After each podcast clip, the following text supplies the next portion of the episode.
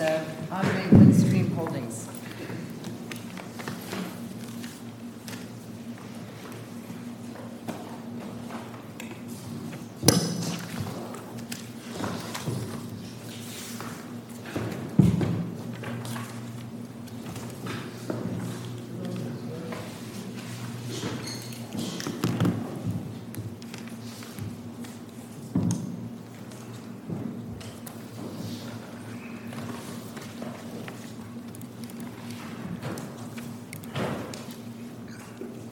May it please the court. Terrence Ross with Katten, and Rosenman for the debtor plaintiff appellant, Windstream. The district court's decision here is predicated on two errors that mandate reversal. First, it ignored the bankruptcy court's multiple findings of fact that Charter sent a false mailer to Windstream's customers designed to appear as if it came from Windstream. Second, it misread the bankruptcy court's decision as a failing to apply the Taggart standard from the Supreme Court to Charter's violation, despite multiple express references to Taggart in the decision as being the standard. Let me talk about the first error. On no less than four separate occasions, the bankruptcy court found Charter intentionally designed its false mailer to appear as if it came from Windstream. Isn't that claim still viable? In other words, your client still has the patent infringement or copyright infringement claim, correct? False advertising. False claim. advert, what, you know, the copying of the uh, colors and logo of, of your client. That claim can still go forward. Yes, Your Honor, but the- the- a, a party should not be Uh, required to pursue one cause of action when the same set of facts give rise to multiple causes of action. And here, the most expedient way to obtain full relief was through a violation of the automatic stay. But, but how is the copying of the image a violation of the automatic stay versus the act itself? So Do- the- do you see what- do you see- I understand your really the- question. The, the act of whether you're their, the, your opponent's actions or the competitor's actions were affecting the property that was the subject of the bankruptcy, not the method by which they went about doing that, which is the copyright infringement or or copying of the company logo. Um, So, Your Honor, I think we always start with the statute, which could not be any broader and has been referred to by the Supreme Court as fundamental to the bankruptcy um, regime. It's, it says that it's applicable to all entities, that's a quote, and here's the key language. It states, quote, "Any act, any act to obtain possession of property of the estate or to exercise control over property of the estate." And the actions that we allege did that was sending out the false mailer, communicating false information about Windstream's continued ability to provide service, and doing it as if it was an official bankruptcy notice from Windstream. But that. It may not be a nice thing to do, uh, but competitors do that. I guess I'm trying to understand, if you can help me understand how that, how the district court got it wrong, that, that that conduct, albeit may not be a, a, a nice thing for a competitor to do, amounts to a violation of the automatic stay because it controls the assets or the property that's the subject of the bankruptcy. First, Your Honor, this is not normal competitive advertising. This court must accept the finding the fact of the bankruptcy court, because remember, under Di Batista, you independently review the bankruptcy court's decision, accepting its findings of fact, and it found, as a matter of fact, that this was not mere competitor advertising, that this was something more than that. It was an attempt to mislead customers of Windstream about the bankruptcy process, about the ability to provide service, and worse, it did so by impersonating the debtor. And here's what makes it a violation of the automatic stay. They took the identity of the debtor and used it as if it were their own. That is a taking of goodwill. Goodwill is considered property of the debtor's estate. This court, all the courts have said that. Collier's in bankruptcy has said that. Goodwill is property of the estate, subject to the automatic stay. And here, they, they, they, it's the ultimate form of taking that. They became Windstream. They sent out this mailer wanting people to believe that it was part of the official bankruptcy notice process, and it was at the exact same time that those notices were going out. That is a taking of the goodwill. So this is a, um, different from general advertising, which can go on during a bankruptcy. I mean, the automatic stay doesn't reach a competitor's desire to put up a billboard. Please, you know, Correct. please come You're- to us. you're absolutely right, Your Honor. This is different because uh, this mailer um, was specifically attention Windstream customers in the color and style of a Windstream package. So it's reaching out to Windstream's um, client list essentially. Um, but then when you open it, uh, it's Spectrum saying, you know, we're happy to help you. But that's not a fact in evidence in the record here. What is in evidence is that we received hundreds and hundreds of phone calls from the recipients, all who said the same thing. We opened it, we thought this was from Windstream telling us that we were going out of business and we should switch our service to Spectrum, and here's a special deal And from that, them. and that was false in the bankruptcy courts, um, by the bankruptcy court's findings of facts, because uh, Charter knew at that time that Windstream was going to be continuing in bankruptcy. It wasn't in danger of having to s- cut off service. Yes, Your Honor, and the important thing here is that Charter itself had gone through Chapter 11 reorganization. It knew how this bankruptcy process worked, and it had been the victim of the exact same scheme. When it was in bankruptcy, DirecTV sent out a mailer to the Charter customers saying, um, they're going out of business, they're bankrupt, switch your service. Now, here, they should have known that that was wrongful because they sued over that and and branded as unlawful, and that satisfies the Taggart standard. Could you address your adversary's argument that the record doesn't really contain um, evidence that there was property, at least in the form of contracts, at issue here? Well, first, this court has to start with recognizing that that was a finding of fact by the bankruptcy court. It has to accept. They challenged that finding at the district court, and the district court said this was not clear error. There's enough evidence on the record. This court now needs to accept that. What's the actual evidence of record? We have charter exec- executives testifying they knew they had contracts, and we want to get those contracts, and let's send out this mailer. In the mailer, it says charter has two-year contracts. We're willing to buy them out. Then there is JA 1025 in the record, which is an internal document from um, Charter's records showing the contracts of Windstream subscribers they bought out. Actually shows them. The district court, that, I mean, the bankruptcy court then made finding that these contracts had an average term life of 55 zero years, and that's based on testimony in the record.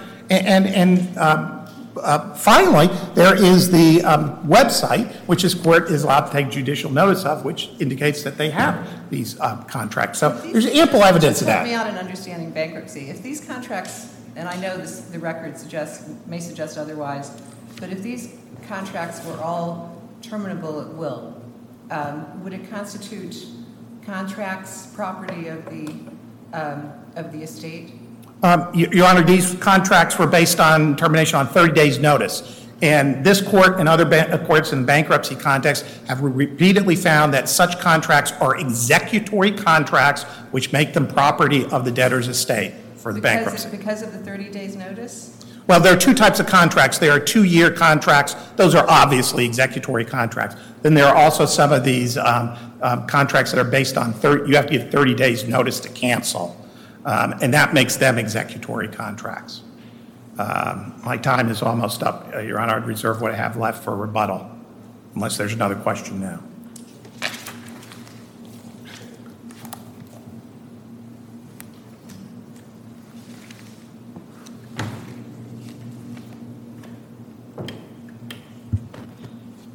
May it please the court, David Cooper on behalf of Charter Communications.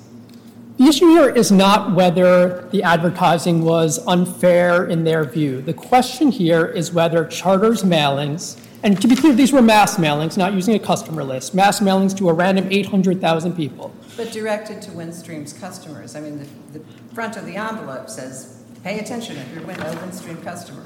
There's no question that they were intended to get the attention of Windstream customers, but not using a customer list, just sent to people who may or may not have been Windstream customers. And the question is whether or not that mailer controlled Windstream's property and whether there's no fair ground of doubt on the issue. Or attempted to control. I, Or obtain possession of. I mean, I'm just looking at the statute. Correct. If it was possession, that would be another, but they don't argue possession. The only, the only avenue that they argue for a violation of the automatic stay is control over property. And here, where the district court itself said, not only is there no fair ground of doubt, but there's no control over property, no violation of the automatic stay at all, at the very least, that provides a fair ground of doubt on the issue. And that's especially true when there's no court ever that has held the contrary until this very case, until the bankruptcy court in this very case. No court had ever said that advertising could violate the automatic stay. And so there's at the very least a fair ground of doubt when the district court itself said that was not a violation.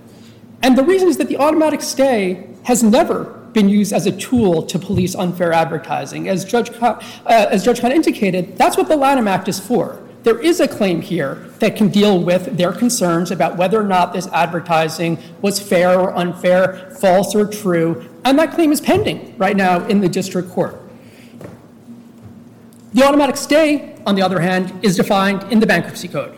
That's the only place that a party can look to know whether or not they can be held in contempt for violating the automatic stay.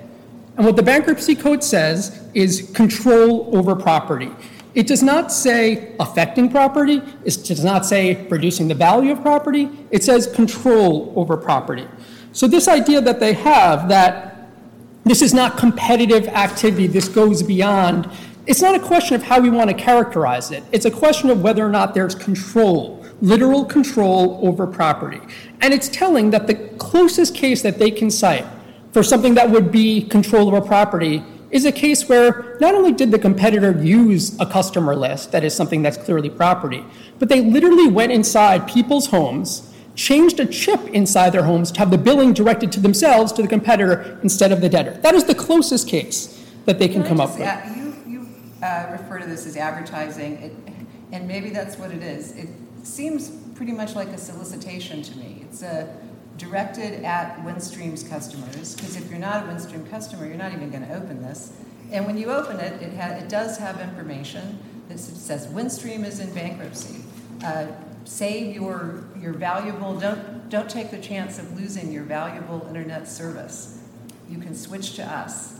Um, I mean, that's, maybe that's advertising, but it seems to me that it is uh, uh, aimed at Windstream and, uh, and pretty much saying, get out of your contract, because otherwise you may go two weeks without internet service.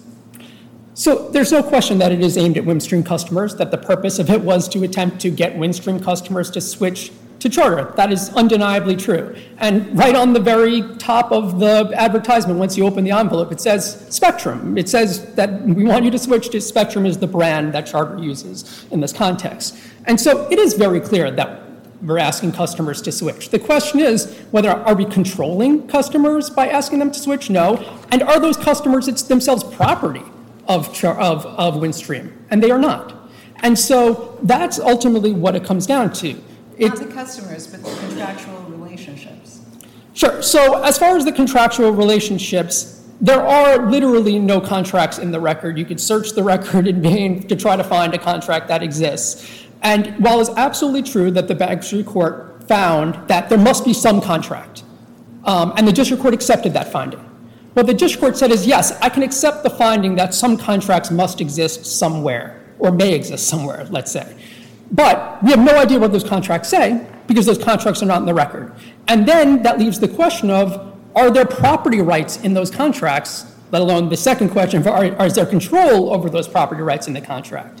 And uh, as Your Honor noted, if these are not executory contracts, if if these are terminable at will, and if you look at their very website, it suggests that they are terminable at will. If they are, then there is no uh, property right in maintaining the customers. And it is their burden, their obligation to come forward to put into evidence what contracts there are that define what property rights they say that we are controlling.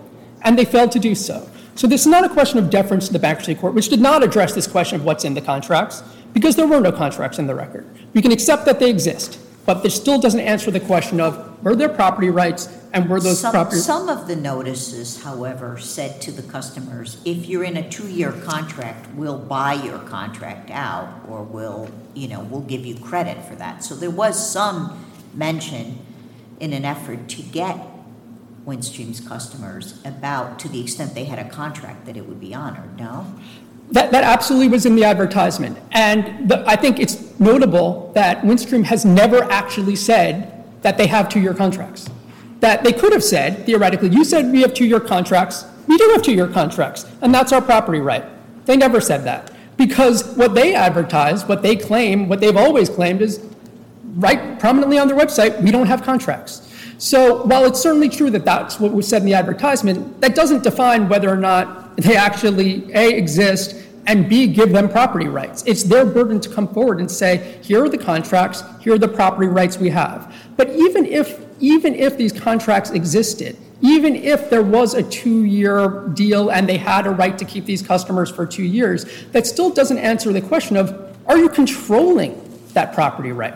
And here, there is no control from simply telling customers, we would like you to switch. Here are a bunch of reasons why. We have better service, we have more channels, we have faster internet, and also they're in bankruptcy and they're a risk to bankruptcy. That, that is all that Charter said. And that does not control whatever rights that Windstream had to keep its customers, that asked the customers to switch. And that is a fundamental distinction that, frankly, no court has breached. No court has said, if you influence customers, that constitutes a control over property. This would be the first case ever to do that, and it would take uh, it would take courts, I believe, down a very dangerous road, because as as Your Honor has indicated, this is this is something that happens all the time. Competitors advertise. Competitors ask consumers to switch. They What do we make of the, uh, the evidence that your adversary referred to of customers being confused and thinking there was some relationship between Spectrum and, uh, and Windstream? Sure. So, uh, two, two things on that. One, I don't, I don't think there could be any reasonable confusion once you opened the envelope and saw Spectrum prominently in large letters at the, at the top of both pages of the advertisement. But the second thing is, again, customer confusion is something that the Lanham Act specifically deals with. It says it has a specific provision that talks about if you are advertising in a way that causes customers to be confused about where um, the advertisement comes from, that could be a violation. And notably, while they brought a Lanham Act claim for false advertising, they didn't bring a Lanham Act claim for that specific provision of the Lanham Act. And the reason is because using a couple of colors that a competitor uses is not close to a trade dress violation. It is not close to a trademark violation. And that is the property right in identity. So when they, when Windstream Counsel says they took, literally, they took our identity, we know what property rights in a corporation's identity look like. Those are defined by law. They're defined by law in terms of trademark and trade dress. They do not argue that there was a violation of trademark or trade dress here because there's no legitimate claim that using a few colors is an actual violation of property rights. Again, the same is true when they talk about goodwill. Goodwill is an accounting concept that, depending on exactly what we're talking about, could be property or could not be property. The only property right they talk about in goodwill is based on what they call, and this is page 15 of their reply brief, their brand and their customer relationships. Their property right and their brand is again, defined by law. It's defined by law in terms of trademark and trade dress. They assert no violation of that. Their customer relationships are defined by contract. They put in no contracts, and there was no control over contractual rights. And again, at the absolute minimum, there is a fair ground of doubt on this issue when literally no court has ever held the contrary before. There, there is value in goodwill. People buy businesses just for, for the name or the reputation of, of a particular business or company. So there is some value in goodwill, correct? There is value in goodwill, and the, but the question is, is there control over the property that is embodied within goodwill? That's the question here. And the property embodied in the goodwill that they, uh, by their own definition, is their brand. And so this, again, there could be goodwill, for example, in customer lists, something like that. And that's why we have cases that deal with customer lists and physically taking them and using them. But when we're talking about just a brand, there we have a property right that's defined specifically in terms of the, the trade dress and the trademark, which is which of which there was no violation here. And so I see my time my time is up, but I'll, for those reasons, we'd ask this court to affirm.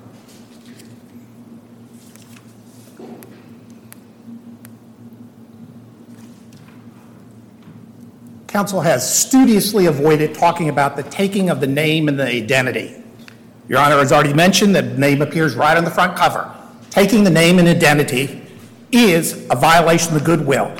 Says that no case has ever said that. I'm sorry, that's incorrect. The Golden Distributors case says exactly that. The Golden Distributors case says you mail advertisements to customers of a debtor and you uh, uh, pose as the debtor in doing that, that is a taking of goodwill and it is a violation of the automatic stay. In that case, there was no im- im- imposter um, taking position. Here, the court has found that they were an imposter. They took the identity, they took the goodwill, that's property of the state, and that is a violation of the automatic stay. What makes this worse, though, is this all happened to Charter during its Chapter 11 bankruptcy. How can they say that it was objectively reasonable, or that it was a close call, or there was no, there was some doubt in their minds, when they said that that exact same conduct in Chapter 11 constituted unlawful and wrongful acts and sued over it?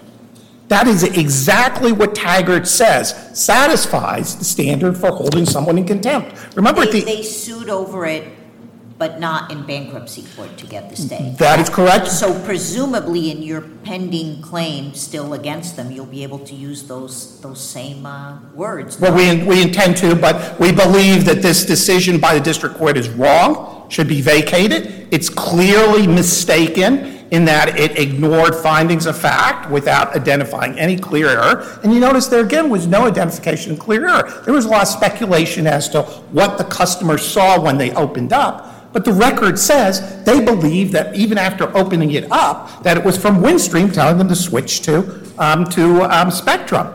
Um, Now, let me add one last thing, my time's almost up, uh, but Your Honor uh, got at this by talking about attempts.